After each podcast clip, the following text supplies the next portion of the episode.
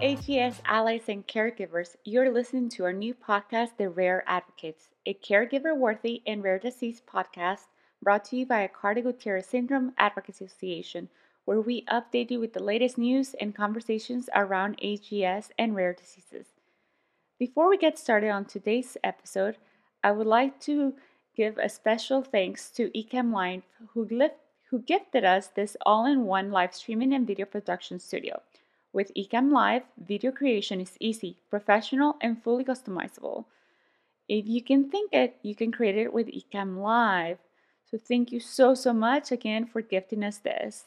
Also, don't forget to join the conversation. We are now on all social media platforms, so be sure to follow us, subscribe, wherever you prefer the best. We're on Facebook, LinkedIn, Instagram, you name it. So leave a comment and start a conversation with us. We're here to just make things a little bit easier for you. So now we're going to go ahead and get started, and I'm going to introduce my next guest. In today's episode, we will have Patrick Winters, who will be sharing the story of their daughter, Aurelia, who was diagnosed with Aicardi-Goutieres syndrome back in January 2019. We'll be talking about the diagnosis, treatment obstacles, and present state. So let me just bring on Patrick. Hi, Patrick. How are you doing? Hi. It's late here, but I'm I'm doing okay. Had a nice long day. Did a little bit of gardening, and I'm feeling uh, ready to talk to you. Thank you so much. I appreciate you, ha- you know, taking the time to let me and all the other listeners learn about your experiences and share your daughter's story. I think it's very, very important. So, please tell me a little bit about when you started suspecting that there was something wrong going on with Aurelia. Hmm. That's such a complicated question um, because the the reality is, I don't think that we ever really thought there was anything seriously wrong um, until uh, until she was about a year old. But um, you know, in retrospect, we we kind of looked back a little bit and we we realized, you know, um, she didn't start standing up until a little bit later than her brothers, because um, both of our our boys who are nine and seven now, um, and Auri's going to be five soon. Um, they started walking at like 10 months 11 months you know and so when Auri was like about a year old we started to wonder you know is there something going on um, but uh, she always hit the milestones like appropriately. She wasn't early for anything, but she was always kind of on time, you know, or maybe like just at the tail end of when she was supposed to be doing something. Um, but uh, when we thought that there was something wrong, um, I think we were a little bit in denial at first too, because you never imagined uh, something as uh, uh, as significant as this. But uh, it was around uh, Christmas time of 2018. Um, we all kind of got sick, and um, you know we all had this nasty cold and didn't feel very well. Um, and this is all five of us, the whole family. And I remember Christmas morning, like we were all just kind of exhausted and tired, and you know didn't sleep very well. Um, and over the subsequent few days, when when the rest of us uh, started to feel a little bit better. Um, Auri just didn't really seem to bounce back. She just stayed so tired and uh, and worn out, and and I, I, I don't remember if she still had any cold symptoms or anything, but she just kind of seemed off. And so uh, we had a uh, call to the pediatrician, um, who I think you know asked to bring her in. Um, and it was at that time that uh, the pediatrician you know, just kind of took a look at her and said to my wife Natalie um, that you know so she's moving just you know a lot slower than the last time I saw her. Like something seems wrong, um, and I'm going to call uh, neurology. I think she might have told us that she was going to call neurology and that she'd get back to us. And um, and I'm sorry, I'm going to pause for one second and just just dial back to uh, November of 2018, I think Auri failed a lot of her gross motor assessment stuff, you know, where they ask you, is the kid's a year old? Is the kid doing this? Is the kid doing that? And uh, she had never had any signs. Um, but I think she failed a couple of those. And so, you know, the pediatrician was like, well, maybe she's just going to get to him late or something. So, is that why you started seeing a neurologist at that point? No, No, see, that's the thing is even though that that happened, nobody thought that anything was actually wrong, right? There weren't there was no sign of developmental regression or or anything, just maybe that there was a slight delay. And so when we got sick at Christmas, and then when we uh, were in front of the the pediatrician in January, it was a little bit more of a um, like an escalation. Like maybe there is something wrong. Is what the pediatrician started to worry, right? She looked back at the notes and you know. Um, well, we went home and uh, uh, I think I started looking at some like old uh, videos and stuff from from really just a couple of months ago. Um, we had gone on a vacation in August, you know, and, and uh, Auri was crawling around the floor and sitting up and playing with stuff. And I kind of realized like she can't do that right now.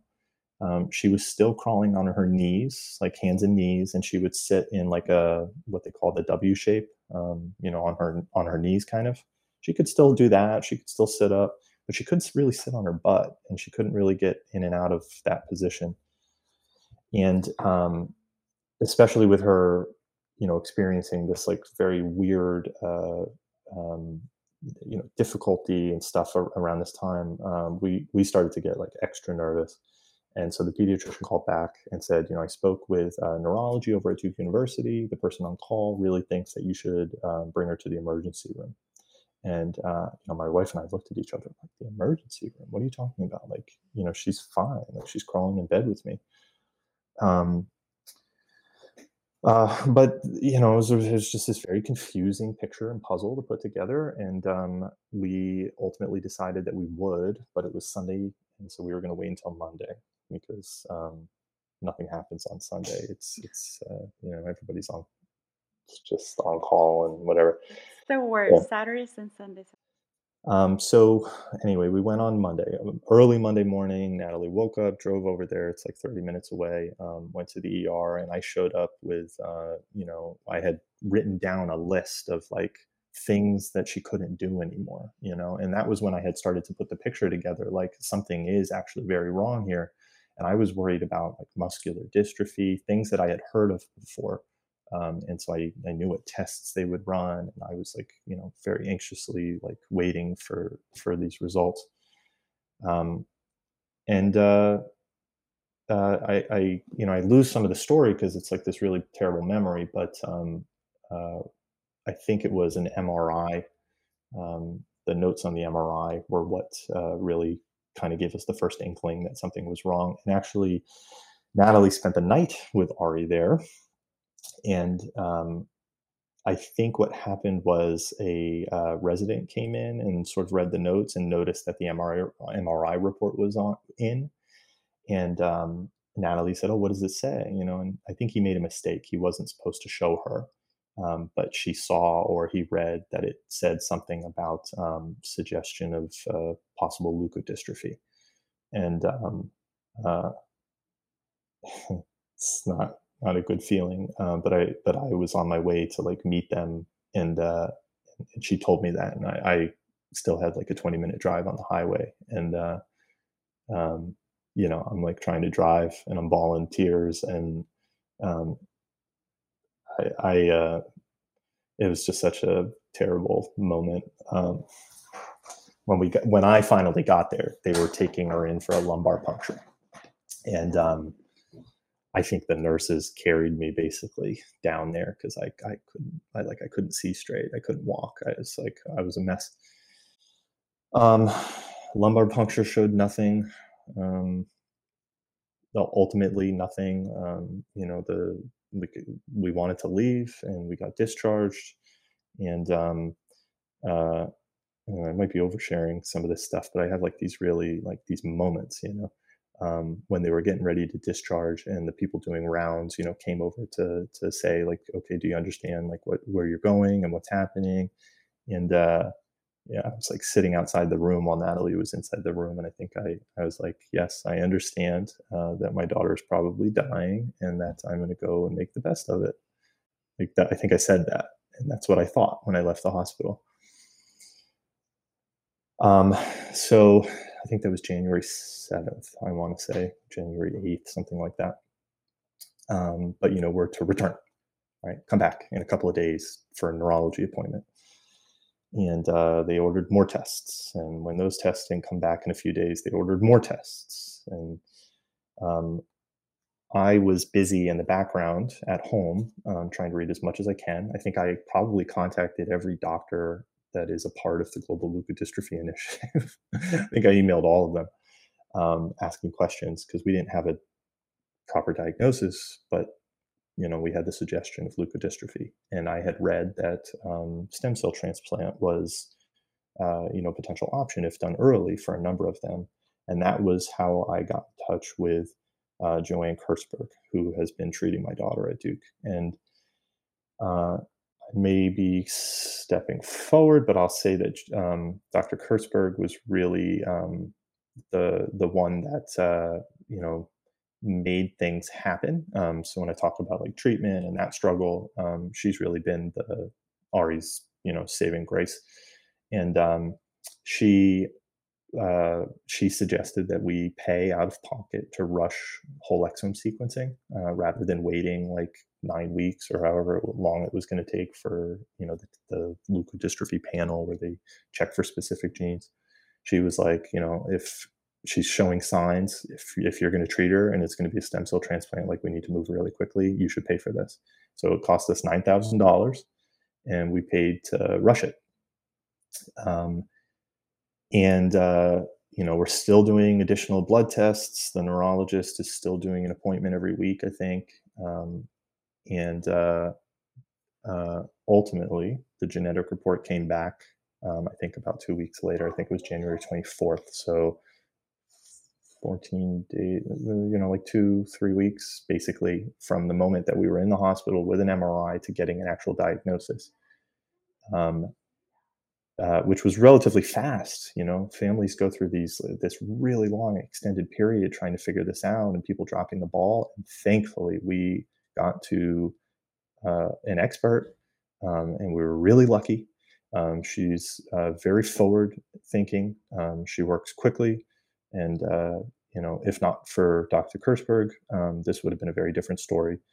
Um, but we get this this diagnosis, um, and the neurologist printed out some materials and and said there there was a clinical trial in Philadelphia, or there was. Let me let me pause for a bit when you finally heard the diagnosis, how did that make you feel? Because prior to that, building up to that, you said you were reading and trying to, you know, get there as quickly as possible. But when the day mm-hmm. came and you actually heard Aicardi-Goutieres syndrome, how did that make you feel? They're hard questions, but um, you know, I I think about this all the time. This is always in my mind, and I'm here with you because I'm trying to, uh, you know, not be uh, uh, not be full of grief, but be full of um, motivation. So um, I've dealt with these feelings, and they're still there, but but it's okay. Um, it felt terrible. Uh, it felt absolutely terrible um, because both with the diagnosis came a you know a, a quick summary of the disease and what options there were. Um, you know, and basically it, the description was that there was you know no treatment um, and that uh, it was described to us as or what I suppose what the doctor said is that it, you know in the literature it's described as a disease that can is sometimes a once and done kind of thing, like one period of regression, and when it's over, you know wherever you're left, that's that's you know you pick up from there, and and you hope it's not uh, horrifying, right? But then at the same time, you also read that it's horrifying. So you know how do you how do you reconcile those two things? and I and I think I just cried. I just cried. Um, and I think Natalie had Auri, and she was just like, "Okay, you know, we'll, we're we're gonna figure something out. We'll we'll we'll get through this. Whatever we got to do." Um, the doctor said to Natalie, um, uh, she said something like, uh, you, know, "You have such grace. Or you're such a woman of grace." You know, and I laugh about it now because, you know, I was like, "Well, what about me?" I have no grace. I'm just crying in the corner. Um, but you know, we, Natalie and I both had our roles to play, and um, I knew mine, and mine was uh, mine was to not uh, accept, um, you know, the story that I was told, and it was to go and read and research and figure out what I could. And so, So you just mentioned obviously that you and your wife are, you know, very emotional, alternating with who's a strong one at the moment. I guess when different doctors come in and tell you different things. Yeah, definitely. But you heard the words no treatment, right? So hmm that's obviously very shocking. But then you hear about, you said recommendations to possibly go to Philadelphia. So tell me more about that. What led to that and how'd you hear about CHOP? Uh, there's a website, clinicaltrials.gov, um, and uh, I think all of the clinical trials in Europe and the United States, they're they're all in this place. Um, they're all registered there, and so you can look them up and you can search by disorder. And pretty much what our doctor handed us was a sheet of paper that was just a screenshot. Like she printed the web page where she had searched for AGS, and so there was something in Philadelphia, and so she handed me that paper, um, and that's really all I knew she didn't know anything about it. There was no information published about it. Um, I don't think she dug very deep. She probably didn't have the time to dig very deep. You know, they really don't have a lot of time to to spend on these.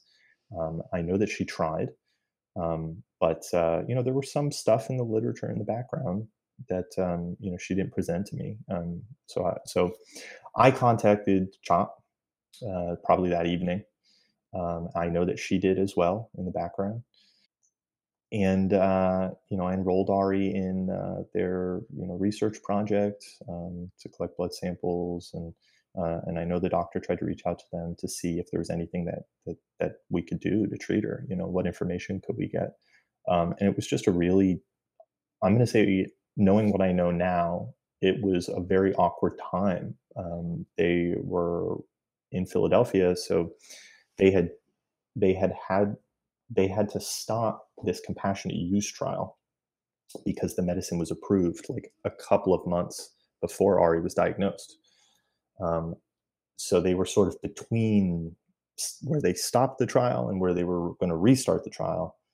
And so, um, you know, there wasn't a lot of information. They couldn't, you know, I doubt that they had done a lot of, uh, uh, you know, deep a deep dive into what was going on with kids that had it. They were monitoring them, but um, you know they couldn't they couldn't say to my doctor, "Yeah, take this medicine that we're studying and give it to her." You know that that time frame is very important. Yeah.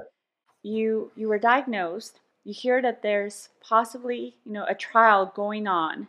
You want to enroll, contact CHOP immediately.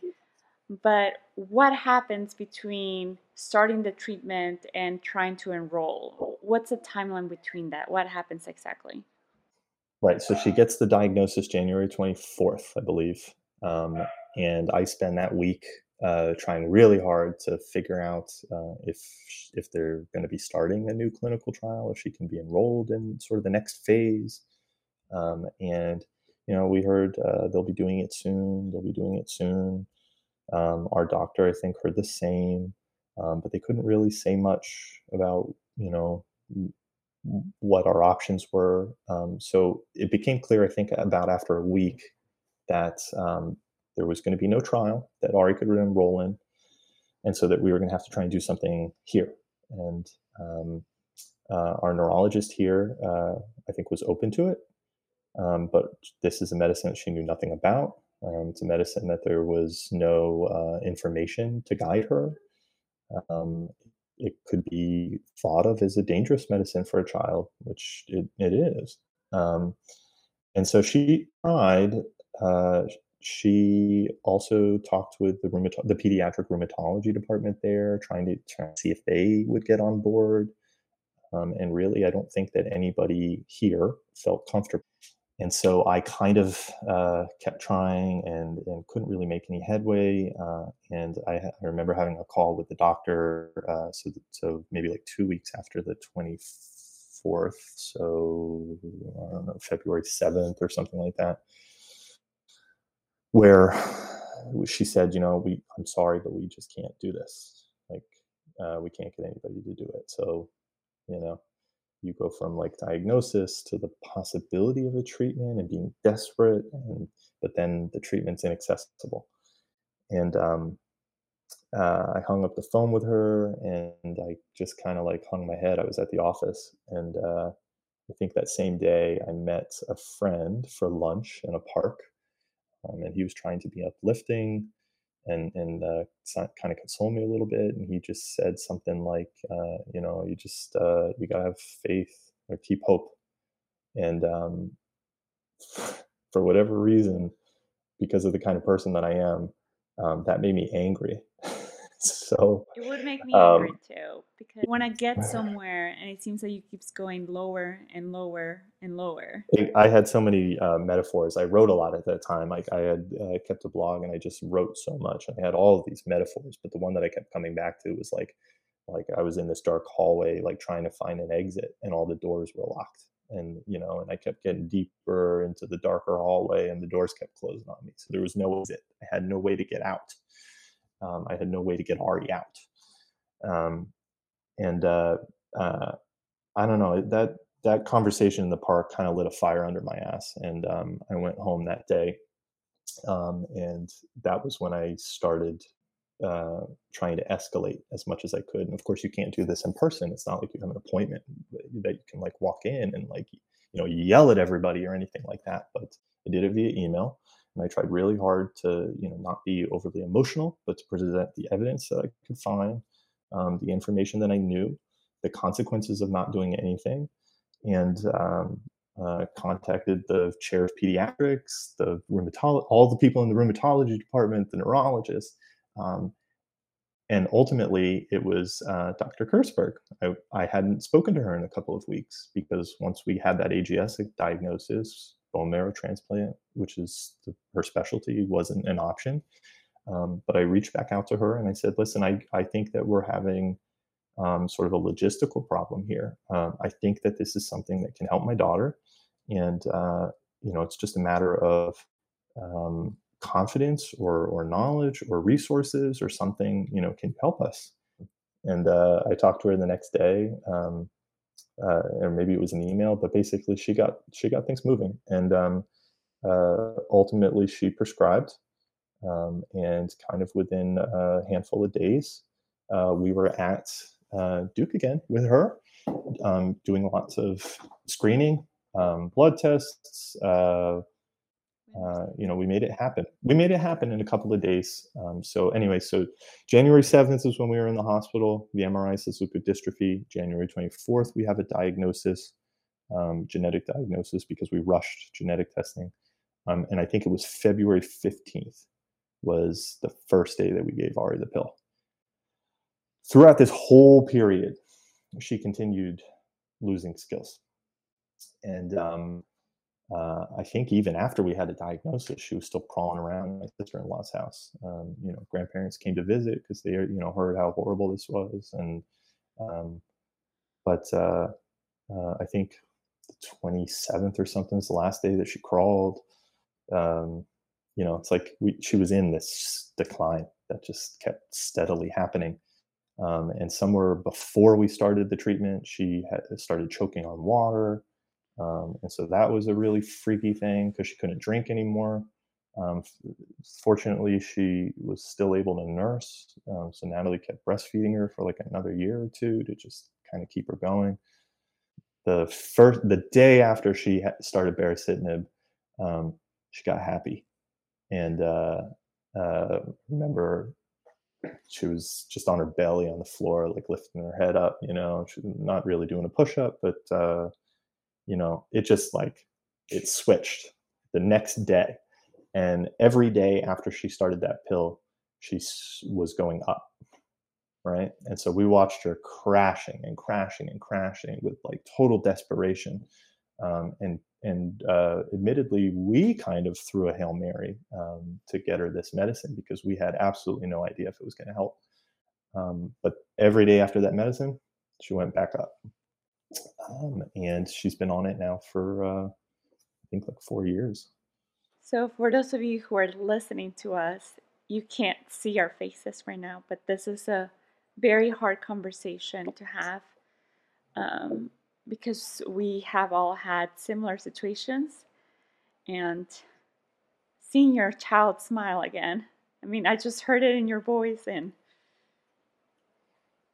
no words can yeah. describe that feeling that feeling because you just want them back and you want to hold on to them and I, I heard it in your voice and it just unfortunately it's bringing flashbacks. And without that mm-hmm. treatment, mm-hmm. I would be feeling completely different today. And I think that's exactly what we're hearing from you today. From the beginning of the story to now after the treatment, it's a completely different voice, Patrick, and we can feel it. So, um, you told us, you know, many doctors, the months, the timeline, and all the thoughts that you put with the, uh, the medicine part, you know, getting the treatment. But I know how much is it, or how did you actually acquire it? Did you have insurance help you? Uh, I'll I'll talk about how we got it paid for, but I but I kind of want to mention that you know that that like getting your child smile back, right? Like the week or so before she started that medicine, like she was still crashing, right, and and and uh, not sleeping at night. And there were like three nights in a row where she was just screaming all night, and waking up multiple times a night. We were pulling our hair out. So when we started that medicine, oh my god, it just like she slept through the night, and like everything just got better. Um, and families deal with that for months.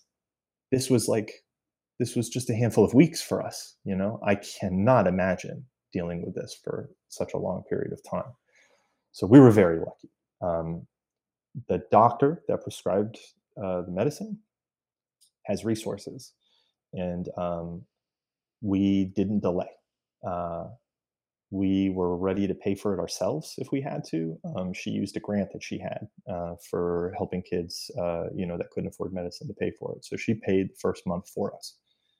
Um, so there was no delay right? Um, we didn't ask how much it cost. We didn't care. We were going to do everything. Um, and uh, um, we got it. I saw the bill. I kind of, I, I kind of went into sticker shock a little bit. Um, it showed up, and I think the bill was was for like eight thousand dollars or something like that for a month's worth. Um, you know, and I freaked. I freaked a little bit. I remember like calling my dad, and I'm like, can you can you or the family can anybody finance this? Like how could we possibly you know how could we possibly pay for this? I i really panicked um, because i also knew that uh, that nobody was getting this medicine uh, paid for by insurance companies right? Um, and uh, you know as it turns out I'm, I'm fairly certain that my family was the first uh, the first to get private, the first with AGS to get private insurance to pay for this. Um, I was a little bit, I felt a little bit better because I had talked with um, uh, Dr. Raphaela Goldbach Mansky. She is at uh, the NIH Children's National. Um, the sort of trial that kind of started this AGS thing with baricitinib. She she had been the doctor that did that and started that and she told me that some families were able to get insurance approval. Um, these were kids with other disorders. Um, so I was, you know, I felt a little bit better. But uh, of course, it got denied. um, and we had one month to get it covered, you know, otherwise I was going to have to start paying for it. So it got denied. Um, uh, and, the, and, our doctor was like, "Oh, don't worry, they always deny this. You know, we'll appeal. We'll talk to them." Um, got denied a second time. Um, and I think, you know, three weeks at this point had gone by, something like that, because it's kind of like they, it, there's like even longer before you get the denial, you know. Um, so it takes time. They send you a letter, and um, so it's slow. And uh, after the second denial, though, um, our doctor wrote me an email, and she said, you know, I think it might help for you to write a letter, and um, uh, uh, that was all I needed to hear. Um, you know, I, I was like, okay, this I can do. Right? Um, so I, I, I actually didn't write it about Auri at all. I, I wrote it about, um, it was almost like I did a research project. I, I, I just like took all of the research, um, the background on the disease, the other studies with the single patient studies with JAK inhibitors, um, I just put it all together and I and I produced this narrative that basically was, you know, this medicine is working for kids. They're, we're seeing it. Um, there are you know stories about it working. The evidence, um, the theory is there. Um, it's been talked about, you know, 10 years ago in the literature that this is a potential treatment. Um, and I kind of ended it with, you know, it's a rare disease. Like, what's going to happen if you don't pay for this? She's going to cost you millions of dollars, right? Um, that was kind of the angle that I put at the end was, uh, you know, we have to take this differently because this is a rare disorder. The consequences of not treating it are profound, um, and the cost of not treating it is even higher. So uh, it's going to cost you more if you don't pay for this medicine. Um, and uh, uh, what I did was I printed the whole thing with all of the references. So I had a stack of like 100 pages of paper and I put it in a big manila envelope and I mailed it to the um, insurance company's headquarters. But ultimately, it got, got approved. Um, so we did not have to pay for it out of pocket the second month. And uh, uh, and since then, it's been covered, thankfully. So getting approval, finally getting that phone call, because I'm assuming the phone call was before the letter. How did that make you feel? What was the what was the feeling that you had when you got the approval call? You know, I would like to say it made me feel better, but um, we we were not. We still didn't know if this medicine was going to work. I still didn't know what was going to happen to my daughter. Right? She just got this diagnosis, um, she's like pretty significantly disabled at this point, um, and this is all brand new to me. Um, I I kind of have a sense that you know it can it can get worse. Um, that uh, an illness or colds can make it worse. So I didn't think about it at all. I, it was uh, this is just uh, I still have all of this on my plate at this point. You know, um, there were just so many things that I couldn't. It's not like I could sit back and like feel relief. Um, there was not much information out there about this disease. Taking every day at a time and hoping that things were going to get better and that I was going to see, uh, you know, my girl get stronger and, and regain skills. And uh, she has much more slowly than I would have hoped. Um, but uh, that that's what happens when you suffer brain damage. So, you know, this medicine was great. Um, I, I, was happy we got it. I was happy the insurance stuff got out of the way, but uh, it, it, was also only approved for six months, right? So um, I knew that this was like a battle that we were going to have to revisit. Um, and I thought that that uh, would be more complicated. Um, but uh, I don't know. I was just focused on what's next. What do I do next? How do I help her now? you know what's the next thing i can do so how long has she been taking the JAK inhibitors at this point um, so probably like three years and eight months or something like that you know i see those copays and and the bills and um, uh, you know and i deal with that um, uh, there, has been so many hiccups with uh, the pharmacy and uh, requesting more information and you know having to reauthorize and like all of this has just been in the background for me because my focus has been on um, keeping my daughter healthy. Man it, i don't know. I, I don't even know how to describe it. Like this is just stuff for me that is uh, just the background of my life. Um, you know it's like this extra weight and this extra burden and concern um, but it's also not the most important thing right i have to spend so much time and energy and effort dealing with this stuff when I should be spending more time, more effort, um, you know, being with my kids and being present with my family. And so, as a medical parent, you're mentioning obviously the phone calls with insurance, the phone calls with the pharmacies, making the appointments, attending the appointments, doing your homework after the appointments, the studies, yeah. you know, the labs and so forth, and obviously in between all that, the therapy, and then wanting to have some kind of normalcy, normalcy around your house. So, what's your one wish? You know, and I say wish because you know I say that lightly because we have many wishes, and we obviously wish our child was healthy, but our children are not healthy. So, what's the one thing that would make things better for you, and you wish, you know, you would hope that, you know, it's feasible, and you hope it would get done.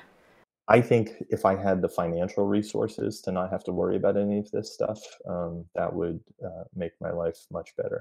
Um, I don't want to have to think about uh, the cost of this medicine. And for the last handful of years, um, I've been uh, far too afraid to, uh, you know, to consider new opportunities or positions. Um, you know, I've been dealing with a tremendous amount of stress that makes it uh, difficult for me to take on more responsibility at work. But then, you know, it, it's just had this effect um, that I, I, if I'm being honest, I'm, I'm sure that I've had a, a, a lot of lost income um, because I've just not been able to be a professional. I've had to be a, a dad, an advocate, and um, I really wish that I just had the financial resources to not have to worry about insurance and not have to worry about paying for my daughter's medicine. You know, that I could focus on what I want to be doing. Yeah, I think it's that simple. I can't change the other things. You know, I can't. I can't. Uh, I can't solve Auri's disease. I can't uh, I can't change the fact that she's disabled. I can't uh, I can't change any of that, and I'm at peace with that. Um, but I I really wish it wasn't so scary uh, or so complicated to to you know be able to pay for the types of therapy that'll help her uh, gain as as much independence as possible, or for the medicine that you know basically saved her life and and saved her future. Um, I wish that I just had the resources. Yes, and I, I really hope we can collectively get that message out there that we don't have control over a lot of things, but the few things that we can make a difference, we will spend the time that we have trying to make that difference. And getting affordable treatment is huge and not only affordable, but you know, reachable for everybody that needs it. Um, and for those who are listening to us, we don't want to end on such a note. So, Patrick, can you please share with us any final thoughts or perhaps um, advice that you could give to those who are listening? It could be parents that are going through something very similar, a rare disease, or those who are newly diagnosed. What kind of uh, words of wisdom can you give them um, as we're wrapping up this podcast? Uh, don't give up, right? Um, there were a lot of there were a lot of times where um, it would have been very easy for me to just like sit down and just accept uh, that whatever was happening was what was going to happen, or that this mountain couldn't be climbed, or that this problem couldn't be solved, or that you know this medicine uh, is inaccessible to her. Um, there were a lot of times where i wanted to give up.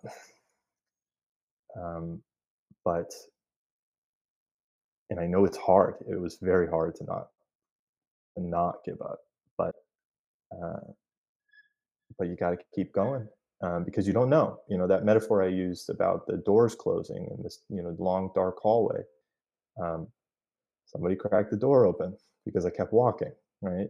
Um, uh, I really think that um, Auri is in as good of a condition as she can be, and um, and I think it's because we we just uh, kept going. Don't give up. Keep going. Keep looking for new options, um, and they may be years down the line, um, and and that might be the case even for AGS and and future treatments. You know, we we look at uh, baricitinib as being uh, you know so important, so helpful for us, but we know that we need to find other things too, right? Um, so I I'm still moving on to the next thing. I want to be able to move on from this.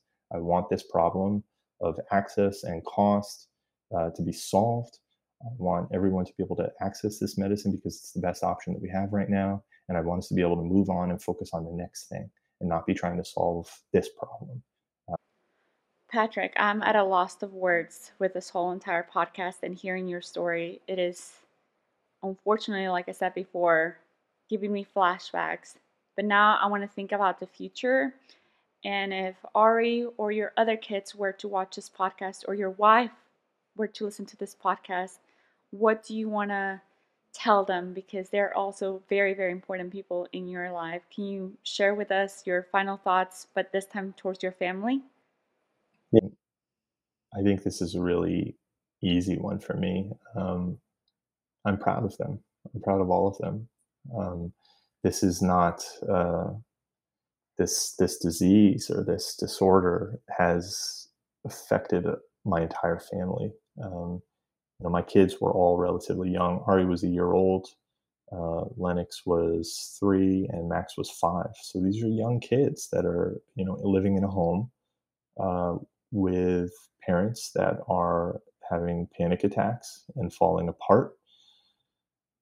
Um, with a sister uh, that you know something is happening to her that they can't understand.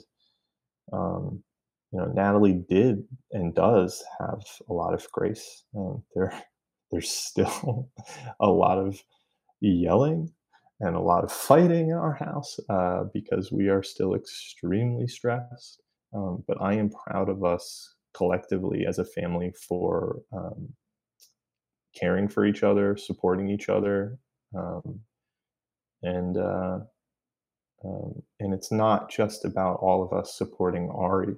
Um, she's the sweetest. Uh, you know, she's able to to speak pretty well now, um, and uh, she, you know, like if I if I look really tired or I had a bad day or something like that, you know, she'll be like, "Are you okay, Dad?" You know, like she'll she's just like she's very supportive of us as well, um, and so I'm I'm proud that we all care for each other and that we have held together as a family because this has been and will continue to be a very uh, challenging um, parenting experience and a very challenging sibling experience. And we ask a lot of Auri, and you know she's got to do so much therapy and work, and she gets you know blood draws and IVs, and it, you know it, it's just so hard on everybody. But um, I'm proud of everyone for um, supporting each other and and, and being.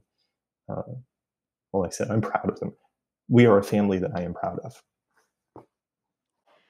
Thank you so, so much for sharing your story with us tonight. I am happy that the listeners got to know you a little bit better, got to know your family, your your experiences so that they can be encouraged to keep on going and not give up.